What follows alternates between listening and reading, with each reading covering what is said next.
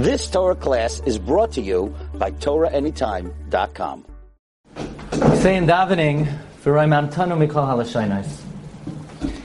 that there's certain experiences in life that are really above and beyond words.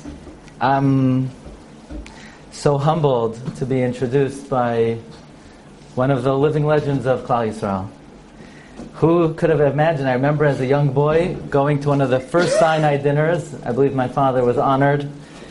And Rabbi Katzin then was one of the architects of Klal Yisrael. So to have the privilege to hear Divrei Psicha from Rav Katzin, what a zechus, what an honor. May HaKadosh Baruch Hu give Rav Ariyeh, Siyata Deshmaya, to have nachas from all his Talmidim, and the Talmidei Talmidim, and Bezos Hashem, to continue to inspire Klal Yisrael in good health, Hatzlacha Ubracha, Ad Bias Gael Tzedek.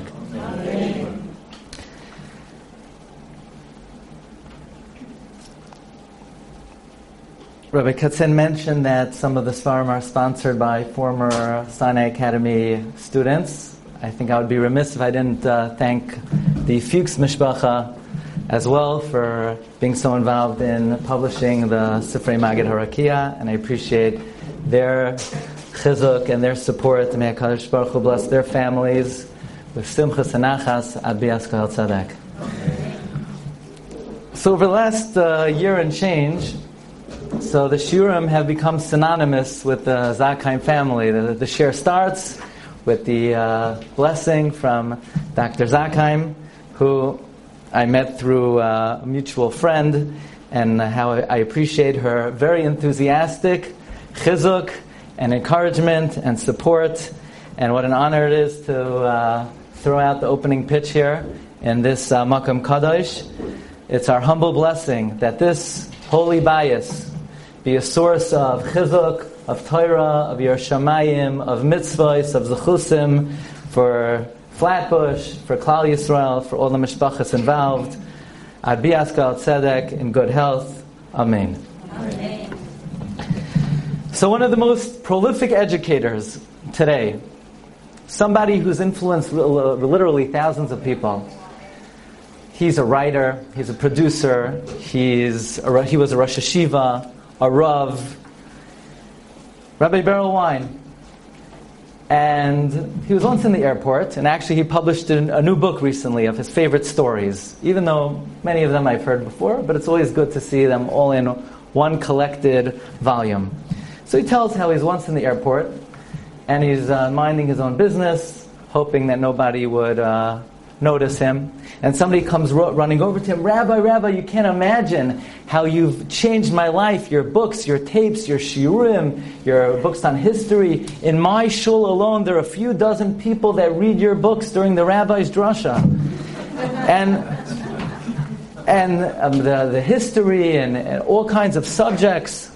It's unbelievable. You've changed my life forever. And Rabbi Wein is not somebody to take in the adulation. So he sort of walks away and hoping he could shake the guy off. And the guy's following him. You don't understand. My whole worldview, my whole understanding of everything is different because of you. And Rabbi Wein says, Bracha v'hatzlacha, have a great day, and hope to catch you later. And the guy continues, one last thing.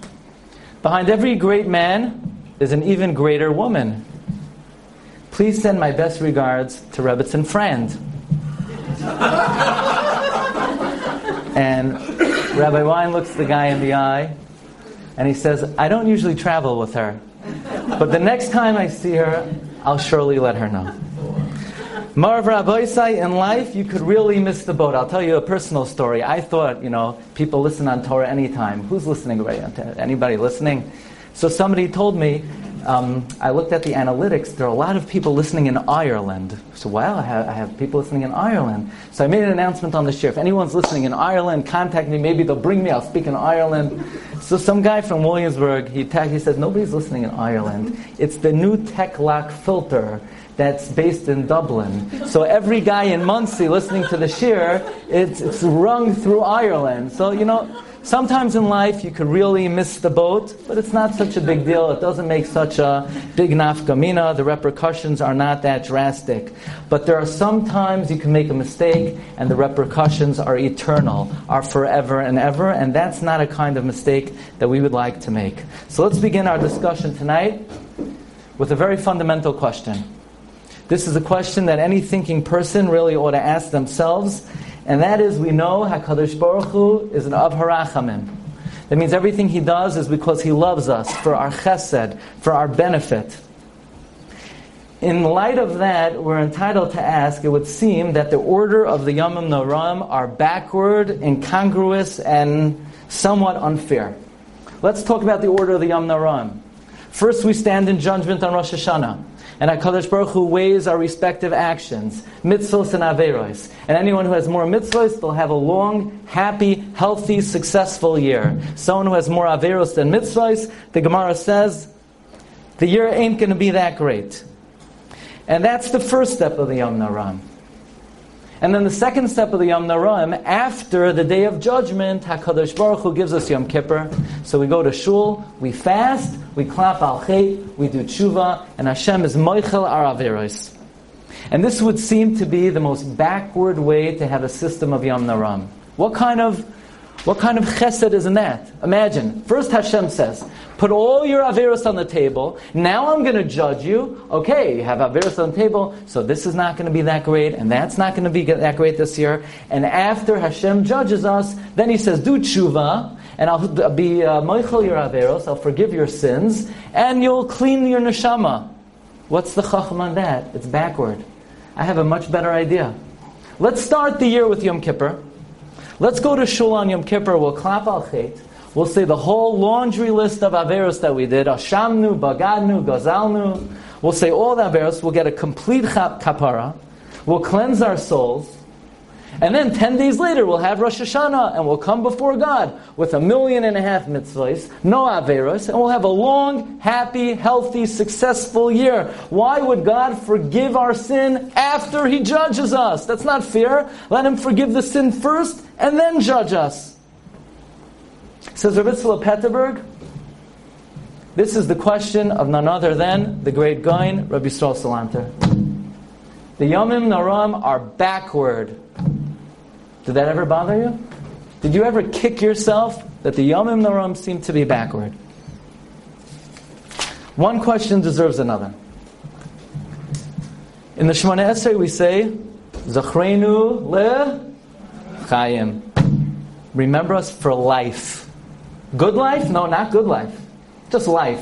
Zachrenu leChayim. Melech Chofetz v'Chayim. Good life? No. The Lord doesn't want us to have good life. He just wants us to have life. He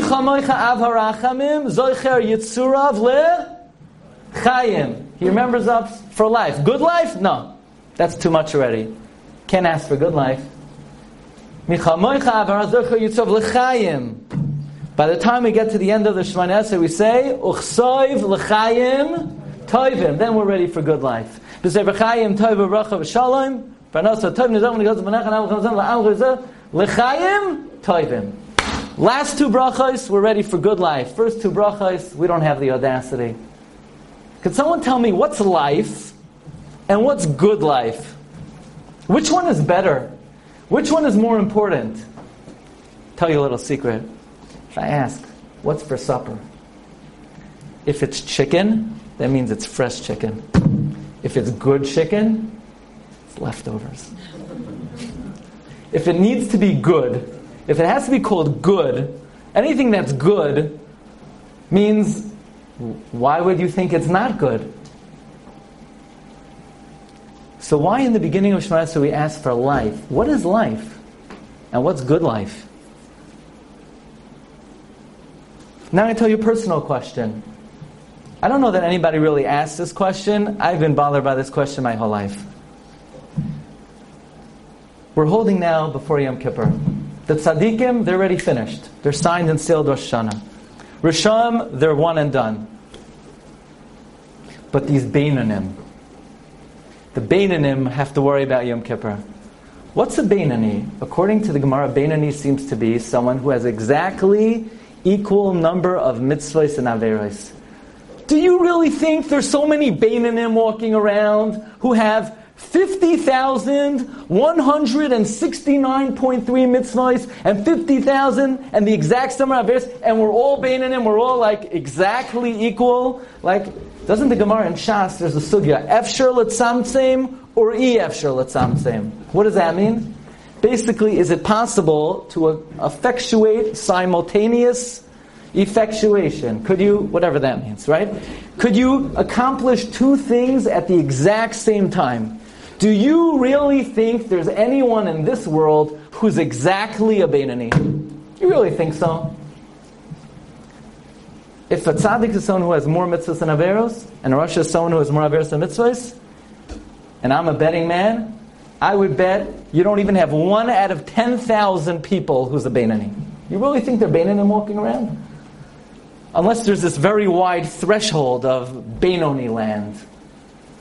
What exactly is a Beinoni? And the lashon of the Gemara is they're tluyim v'oimdim. They're suspended. They're hanging. What are they hanging on? Where are they suspended? What are they? What exactly is this Beinoni?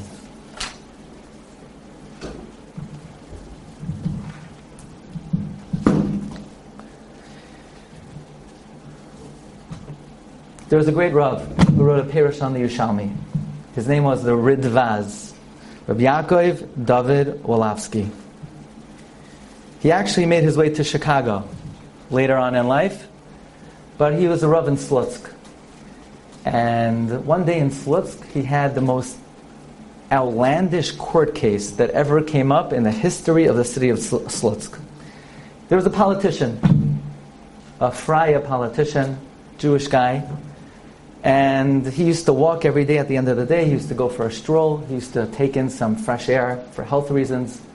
And he passed by the Jewish butcher shop, and he sees that the butcher shop is packed, and the butcher's screaming, "Get out of here! Get out of here! I gotta run to shul! What are you bothering me? Come back tomorrow, and if you really need the meat, come back in an hour. Gotta go to shul. Mincha, Marev, Chaye Adam." This politician walks in, "Are you out of your mind? This is how you make money for like Thursday night. It's right before Shabbos. You're kicking out customers. Everybody knows. You send out a customer, they don't come back." So the butcher says, "I got to go to shul. I got to daven. Parnasa comes from HaKadosh Baruch Hu. And after all, I got to worry about Olam Haba." Politician says, "Olam Haba? There's no such thing as Olam Haba." So the butcher says, "That's right. For you, there's no such thing as Olam Haba. I'm hoping I will have a share in Olam Haba." So the butcher thought he got him. He says, "Really? Here's a ruble. If you really like Olam Haba, I am prepared to sell you all of my Olam Haba. I'll give it to you. You give me 1 ruble, and I'll give you all my Olam Haba." Butcher says, "Here, no problem. Good deal." He gives him $1, and he runs out with the guy's Olam Haba, and he heads to shul. 35 years later, a well-dressed woman walks into the butcher shop. "Who are you?" "I'm the daughter of the politician. My father came to me in a dream. He's shrieking, he's crying, he's screaming, he's tormented. He says he went up to the Beis Din Shalmala, and they weighed his mitzvahs, and he had no mitzvahs, only averos, and they're killing him up there. He's sitting in a never-ending shear there, in the bad place.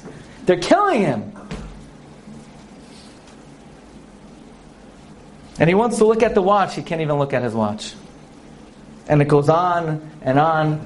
He says, "What am I going to do? Get me my Olam Haba back. And I said to him in the dream, 'Dad, what should I do about your Olam Haba?' He says, 'I sold it to the butcher. Give him the ruble back and get me back my Olam Haba.'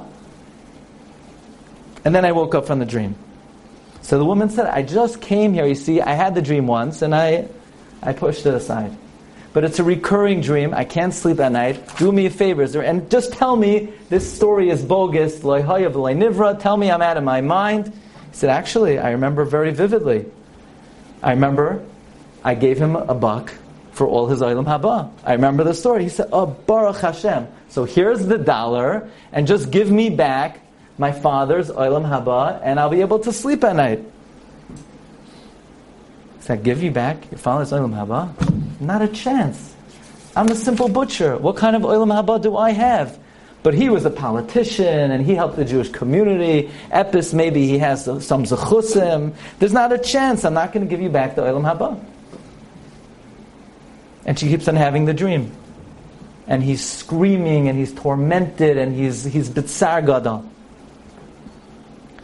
Finally, he tells the daughter, "Do me a favor, go to the Rav. We're going to have a din Torah in the city. Let him adjudicate this case to get back the Olam Haba."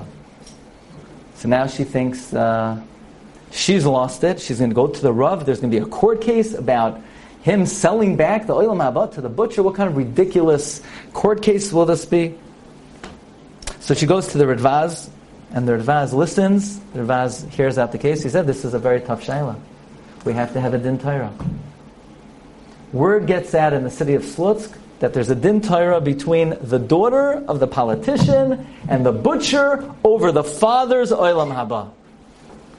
I mean, this was, the best story that ever hit the city of Slutsk. What kind of din Torah is that?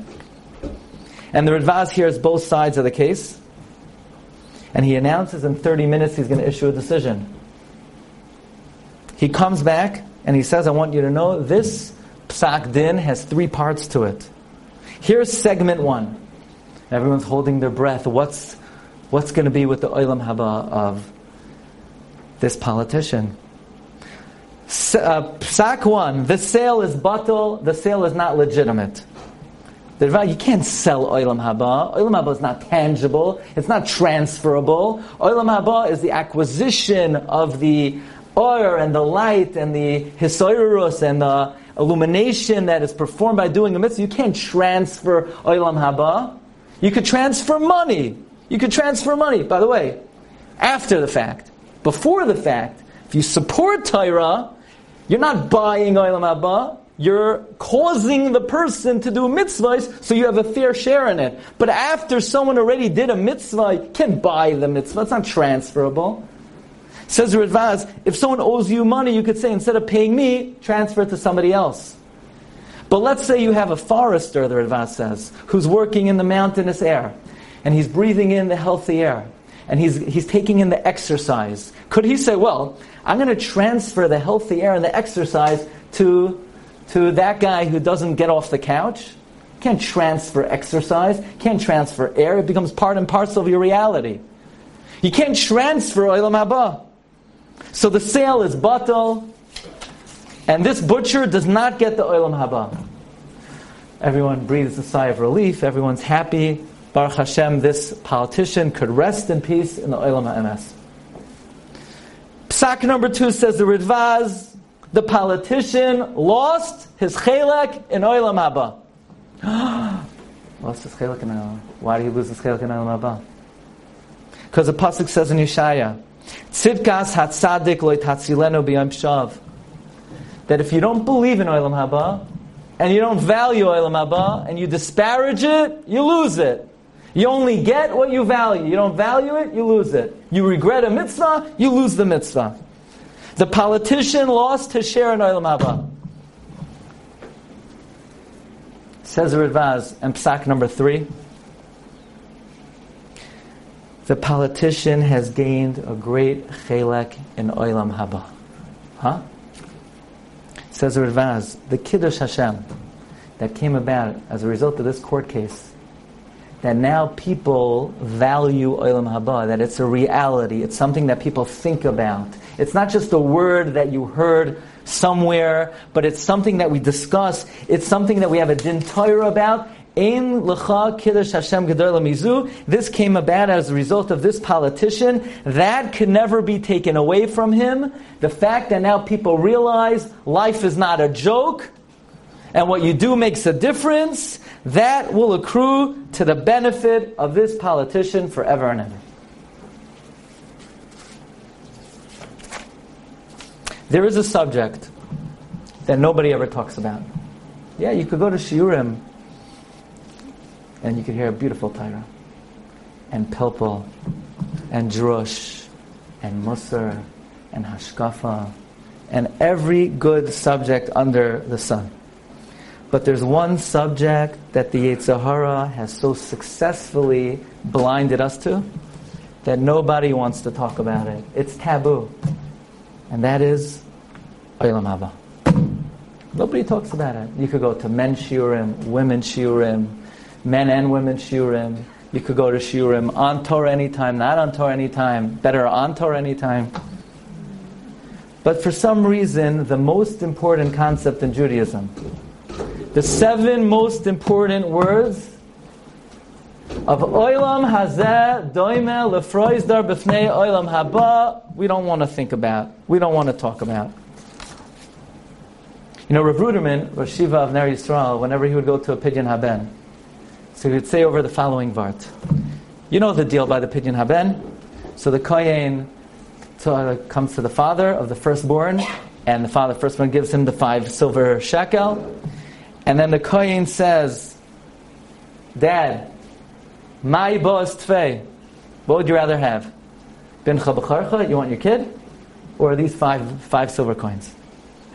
I don't think anyone in the history of humanity ever said to the Kohen, actually, you know, keep the kid and I'll keep the money. At least not for the first child. But Rav Ruderman would say that that's not just a question specific to Pidyon Haben. That is a question that is relevant to every single step and every decision we make throughout the day. My ba'is tfei. What are you more interested in? What do you care about? What do you love? What do you pursue? Olam Hazeh or Olam Haba? Which is more important to you? When a person decides how many hours a day they work, they're deciding based on, do they love Olam Hazeh or do they love Olam Haba? How much time do they invest making sure their home is the proper decor? How much time does a person invest in what vehicle they drive? How much time a person invests in the clothing they wear? That is all the following decision. My bo'is tfei. Which world do you like better? You like this world better? Or you like the world to come better? It's one simple question. It's the axle upon which every decision that we make throughout the day is based on. Our entire life is based on one question. Which world are you interested in? You want this world or you want the world to come? Say, Rabbi, I want both. What's wrong with both? I like Olam Haba and I like Olam Hazeh because I'm here already. So I might as well take advantage of this world and the world to come. I'm here. I might as well enjoy it. Absolutely. Enjoy every moment of life. Enjoy your house, enjoy your car, and enjoy your clothing.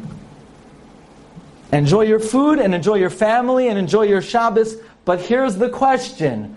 Which world do you love more? Says the Chayvus Havavos. They're mutually exclusive. Says the Chavos Havavos, Kasher loy yischabru b'kli echad hamayim v'ha'esh. You cannot combine fire and water. They don't mix. They don't combine. Kain loy tischaber b'leiv hamamin avas olam hazeh v'avas olam haba. You can't love both worlds. You have to choose one love. Which are you pursuing? Which are you interested in? And don't miss the boat with this one. Because you miss the boat with this one, you're not just going to be calling Rabbi Wein, Rabbi Yissocher Frand. You know the story. The Maggid of Yerushalayim, Rav Shalom Shadron, once gave a shmooze. He says, Olam Haba is azoi gishmak. It's like a cold Pepsi after a heisa cholent. So a Talmud came over to him and said, Rebbe, you changed my life. I'm a different person. He said, what? You learned more this Shabbos? He said, no, I never tried Pepsi after a hot chillin before. It's taka azoy geshmak. Don't miss the boat on this one. I remember I was once driving. I thought it was going 95 miles an hour. Couldn't believe it. I'm a conservative guy. I don't drive fast. About 95. Then I realized it was on kilometers. You know? Don't miss the boat with this one, because the repercussions are very severe and very serious. What is Chaim? What is life? The definition, the epitome of life is connecting to the Makar HaChaim. Who's the Makar HaChaim? The Ribono Shel Olam. The Iker Chaim is Olam Haba.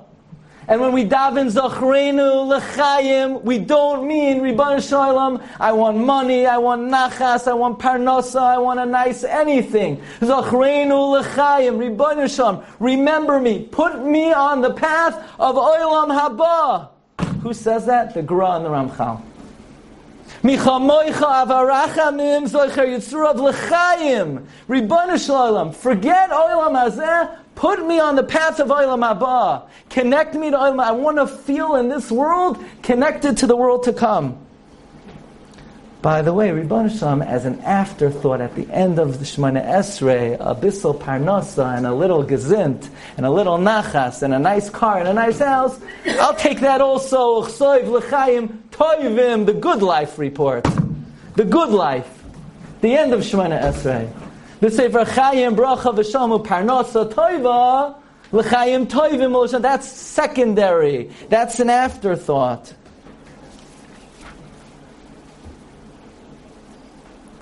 Is anyone a Beinani? We're all Beinanim. Every last one of us are a Beinani. Where are we suspended? Where are we suspended? We're smack in the middle of Olam Hazeh and Olam Haba. Says the Gaon. Olam Hazeh pulling us down. I want, I need, I wish, I'm looking for, I want Olam Hazeh. I want honor, happiness, pleasure. It's pulling us down, down. Mi yoidea, ruach, hayaredes lamata. But the neshama feels the pull of Olam Haba. We're here tonight. We want to learn. We want to grow. We want to be mispalel. We want to be mezakes harabim. And we're smack in middle. We're created by definition, a guf and a neshama. We're created definitionally, beinonim. So how are we going to pull out of the status of being a beinoni? So the Rebbeinu Shem says, how? Very easy. I'm going to take one day out of the realm of Olam Haba. Says the Bnei Yisachar. I know the Zakheim Mishpacha, Shtam from the Bnei Yisachar. What is Yom Kippur? Yom Kippur. Ein by Achila, ein by Shtia, ein by Sachros. It's a day of Olam Haba. And the Rebbeinu Shem takes a day out of the world to come. He puts it down here in this world. We see it, we taste it. We savor it. We want it. We elevate ourselves above the pull of Olam Hazeh. We say, Yibam Shem, we're no longer Beinonim. That's what we want. We want Zachrinu L'Chaim, not Uchsoiv L'Chaim Toivim. Yom Kippur draws us up. It elevates us above and beyond the desire for Olam Hazeh. Says Rabbi Sol Salanter, you know why we think the order of the Yom Naram is backward? Because we missed the boat.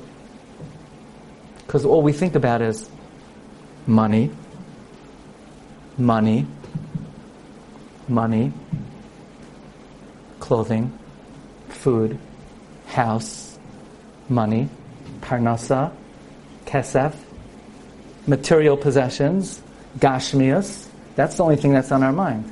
Olam Haba? What's Olam Haba? Who ever heard of Olam Haba? Who's interested in Olam Haba? You ever hear of Olam Haba? Nobody wants Olam Haba.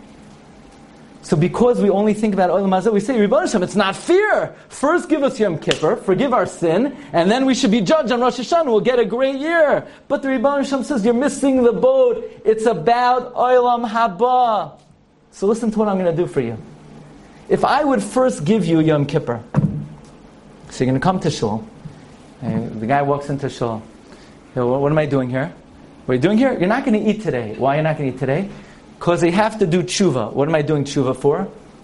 For your chatoim. Yeah, and what's that going to do for me? It's going to clean your soul. Yeah, and then what? What's going to happen? then you're going to have a lichtige Gan Eden. He said, really? Oh, very nice. Here's my membership, and I'll pay for a seat and send the bill in the mail. Well, what do I need? What do I need this day? Yom Kippur is a waste of time. Who would even pay attention to Yom Kippur? If we started with Yom Kippur, says Rabbi Yishsocher Frand, it would be completely meaningless to us. It's not a language that talks to us. It doesn't have relevance to us. So Rebbe Hashem said, I'm going to do you a favor. You're going to come on Rosh Hashanah. And the guy says, well, what am I supposed to do on Rosh Hashanah? Huh? You got to shape up. Why do I have to shape up? You want to be healthy this year? You want to make money this year? You want to have nachas this year? You better get your act together. Oh, now you're talking. That's a language I understand. That's something that speaks to me. And he slowly starts to realize that he needs to shape up. And then the Rebbeinu Shalom says, okay, now that Rosh Hashanah is over, that was just for starters. That was for the rookies. That was for beginners. Now we're ready for the most important day of your existence. And that is the day that will spell the greatest benefit for your neshama forever and ever and ever. If Olam Hazeh is where it's at, the Yom Noraim are completely backward. If Olam Hazeh is preparation, we see the great chesed of HaKadosh Baruch Hu and the way he set up the Yom Noraim. And more time? You're good? About 6 years ago, I was invited to speak in Memphis, Tennessee. Very interesting place. So it's right off the Mississippi River. You go to the Bass Pro Shop. You go up the tallest freestanding elevator in the United States of America, and you could see the whole Mississippi. Very nice. I met an old man there. He was about 95 years old. His name was Rabbi Yeshua Kutner. And when I heard that name, I was blown away. Rabbi Yeshua Kutner? My great-great-grandfather was a student of Rabbi Shalom MiKutno. I knew this could not be him. And I knew Rabbi Shalom MiKutno had passed away 100 years ago. And he was related to Rabbi Shalom MiKutno. He told me a story, one of the most moving stories I ever heard. He was born in New York in 1920. Now we think, if you're born in New York, then you went to yeshiva, and you grew up, and everyone had a lulav and esrog. When I was a kid, only the fathers had a lulav and esrog. Back in 1920, only the Rav had a lulav and esrog. And he grew up during the Great Depression. During the Great Depression, what do you make a week? 50 cents a week, $1 a week. The wealthiest people during the Great Depression, they couldn't sell anything. They stood on the street corners. They sold apples, shoelaces, and buttons. A newspaper was 1 cent. Loaf of bread was 2 pennies. Milk was 5 cents. Nobody could afford milk. My grandfather, my mother's father, grew up in the Great Depression. All 6 kids slept in one mattress in a tenement apartment in the Bronx. Shula Kutner, he said he needed to support his parents. He would buy ice cream. He would get dry ice. He would walk through the trucks, and he would sell the ice cream to the trucksters. He would come home with $1, $2, and he would help support his mother and father. We were poor, but our rabbeim in yeshiva that's still around today, I'm not going to say right now the name of the yeshiva. Everybody knows the name of the yeshiva. The rabbeim were literally starving. They went on strike because the kids couldn't pay tuition. Our family owed $6 for a couple months' tuition. The principal said, Kutner boys, you come tomorrow with $6 or you don't come back to yeshiva. Many, many boys were sent home. Anyone who was sent home went to public school. Anyone who went to public school does not have Jewish descendants today. Rabbi Katzin is Matzel nefashos, that's what it is. It's hafsalas nefashos. The intermarriage rate, well over 90%. In frum neighborhoods, in the Jewish neighborhoods. My grandfather said in the Bronx there were 600,000 Jews, only 600 went to yeshiva. In New York City, New York, in 1930. What are we going to do? We don't have $6. We don't have silver candlesticks. So, my father owned one ugly suit where the jacket matched the pants. So mom said, take it to the pawn shop, maybe you could get $6. Dad went to the pawn shop. The guy said, this suit is a piece of junk. Give you $3.37 for the suit. He said, I got to get my kids back into the yeshiva. Somehow dad finagled $6 out of the guy. We walked back to yeshiva with $6.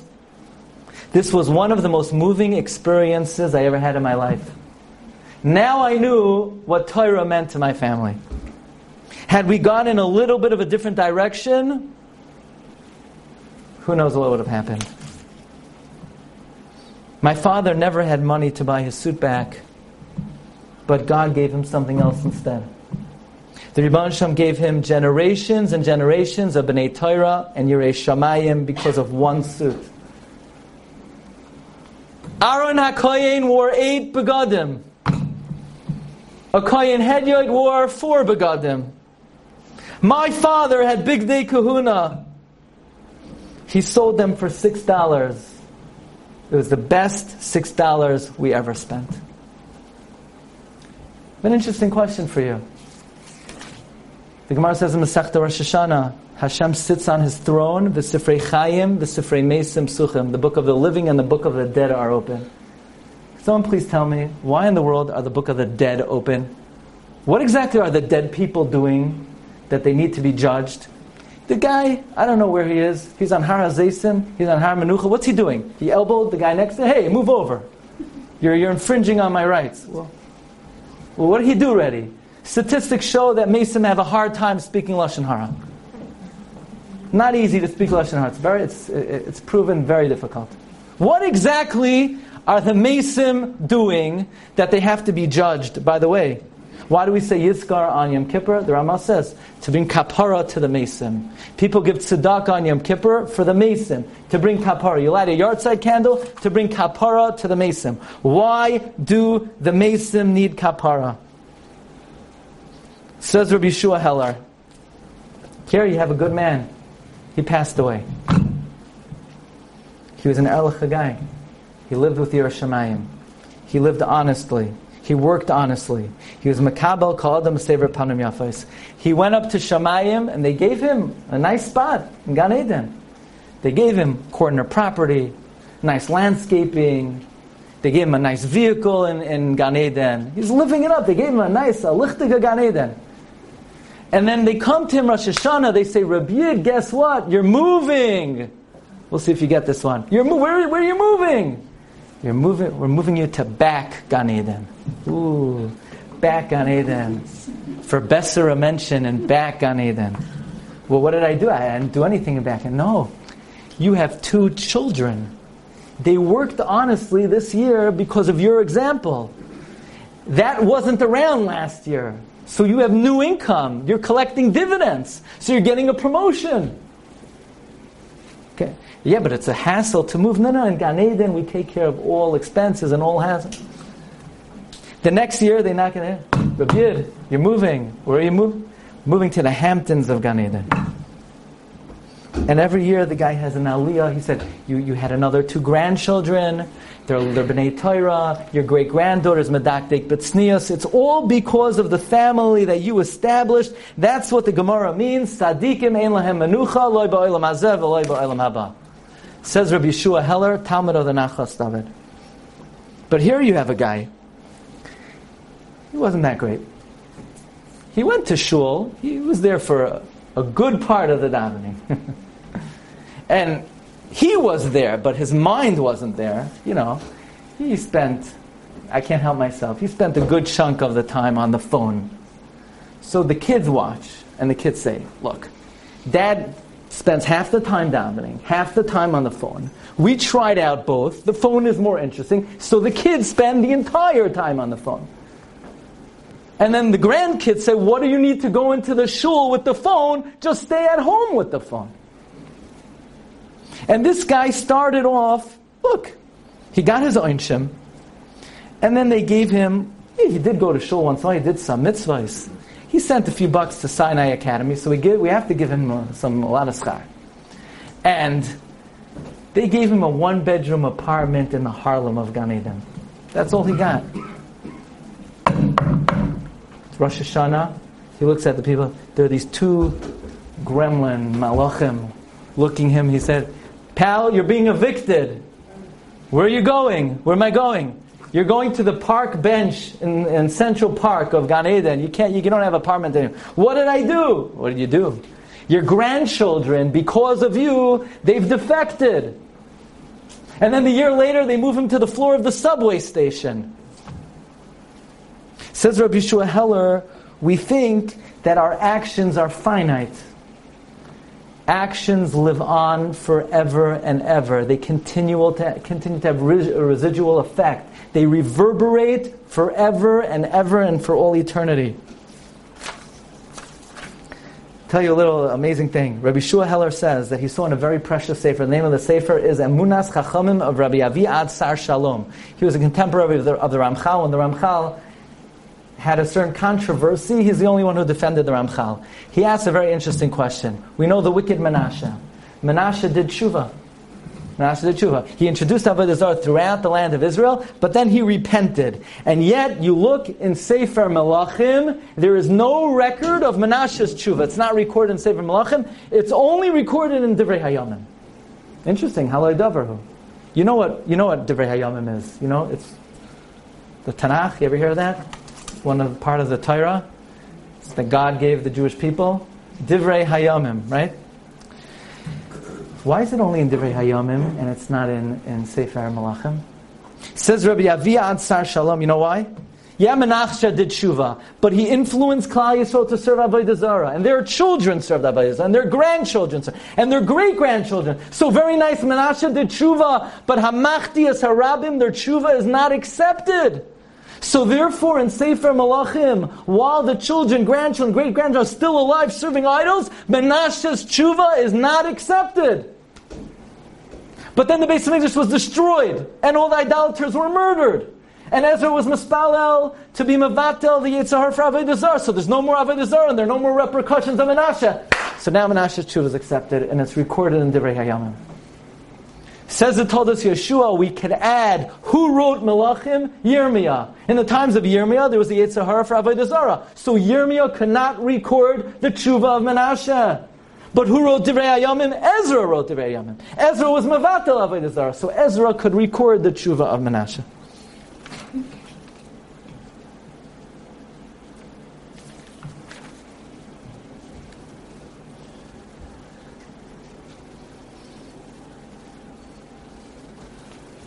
Gemara in Chagiga says that Rabbi Elazar, when he got up to the following pasuk, he cried.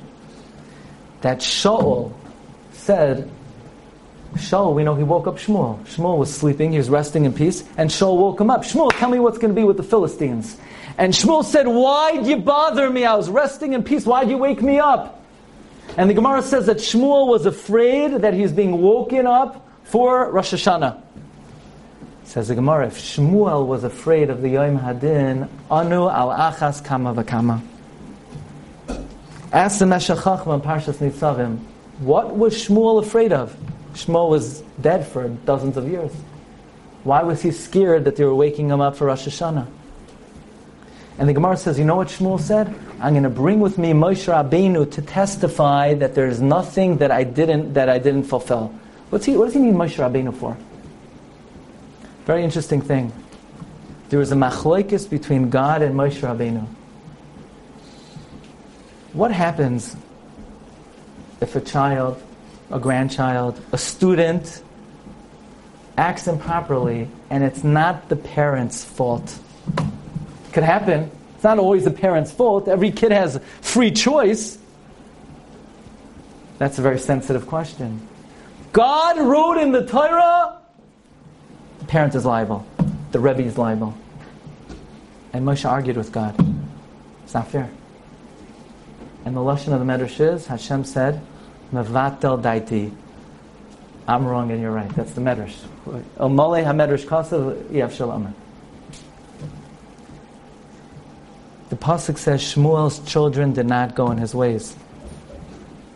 Shmuel was scared they were waking him up to din, holding him liable for his children and grandchildren. So he says, this one I need Moshe Rabbeinu, because Moshe Rabbeinu has already one-upped God, been victorious regarding this issue, because Shmuel did everything in his capacity. And regarding this, as long as the parent has done everything, then the parent is off the hook. A person's actions reverberate well beyond their lifetime. they produce fruits, fruits and fruits. In fact, Rabbi Avi'ad Sar Shalom says on the pasuk, "Gadol ha'etza v'rav ha'aliliya, lifgoid al kol darkeish." Listen to this pasuk. God's manner of scrutiny is so great that to judge one person, He scrutinizes the actions of all mankind. Why does God have to scrutinize every person alive to judge one individual? Says Rabbi Avi'ad Sar Shalom, every person who is in this world is influenced by every yachid. The way you daven influences every person alive. Nothing to do with internet, technology, ripple effect, repercussion, reverberation. Your behavior affects the entire world. And for God to judge any yachid, He has to scrutinize every single person's behavior.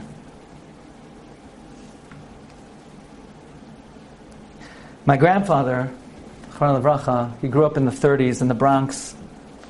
Assimilation rate was astronomical. He had to overcome many hurdles to remain an Erl Chayyid. He was one of the founders of Rav Hillel David Shul. How did he stay Erl Chayyid? He had a grandfather, a spirited Jew. This Zayda sang Karibain Friday night. He sang Kariban with such hislavos that the roof shook. The whole roof shook. And that entered my grandfather's soul, and it made him an Eved Takavish Baruch. And I can imagine every Rosh Hashanah, they go over to this Yid, my grandfather's grandfather, they said, Rabbi Yid, his name was Meshulam Faish, we're giving you an aliyah. You're having a... So what did I do? What do you do? Nothing new. That same Kariban that you sang Friday night. You have a great-great-grandson in Cedarhurst Gladstein. He has 2 boys. You should see how they daven. You're going to get an aliyah from that. You should. So I'll take it. Take it. If I have any Yiras Shamayim, you remember my grandfather, Mr. Stanley Hershing? Here we go. Sure. If I have any Yiras Shamayim, I used to go to my grandfather, Erev Yom Kippur. He was a stockbroker. Put his hands on my head, and he wept bitter, hot tears that I should have Yiras Shamayim and Ahava Satayra. A person's actions reverberate well beyond their lifetime. Says Rabbi Shua Heller, Al Zois Yecharad Levav HaAdam. Regarding this, a person's heart should tremble. Besito Yaliba, when you think, Kol Hamasim Sha'asa Yivlu Oisai. Anything you ever did will outlive you. And therefore you better make sure, L'on Hein Noitin, what direction will your actions go? Im Kodesh Heim, if they were holy, Parim Beravim, they will produce fruits and fruits and fruits. But Im Chamas Taninim Yenam, if heaven forbid a person let out a poisonous act, says Rabbi Yeshua Heller, Yitein din v'cheshbon aleim al peirosein v'al peiros peirosein. 10 libcha v'daita lios royas hanoilad. Be careful to look into the future.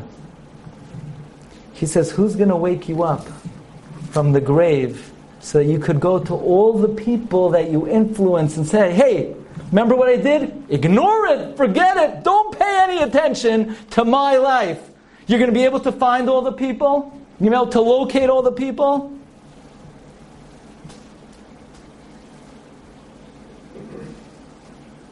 Says Rabbi Shua Heller, what you do makes a difference. What you do today makes a difference.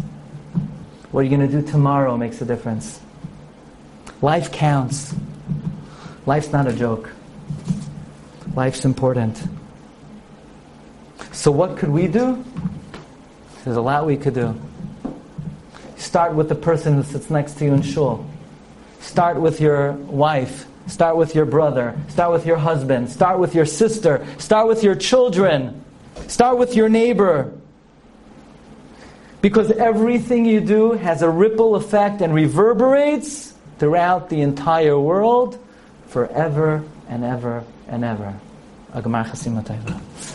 You've just experienced another Torah class brought to you by TorahAnytime.com.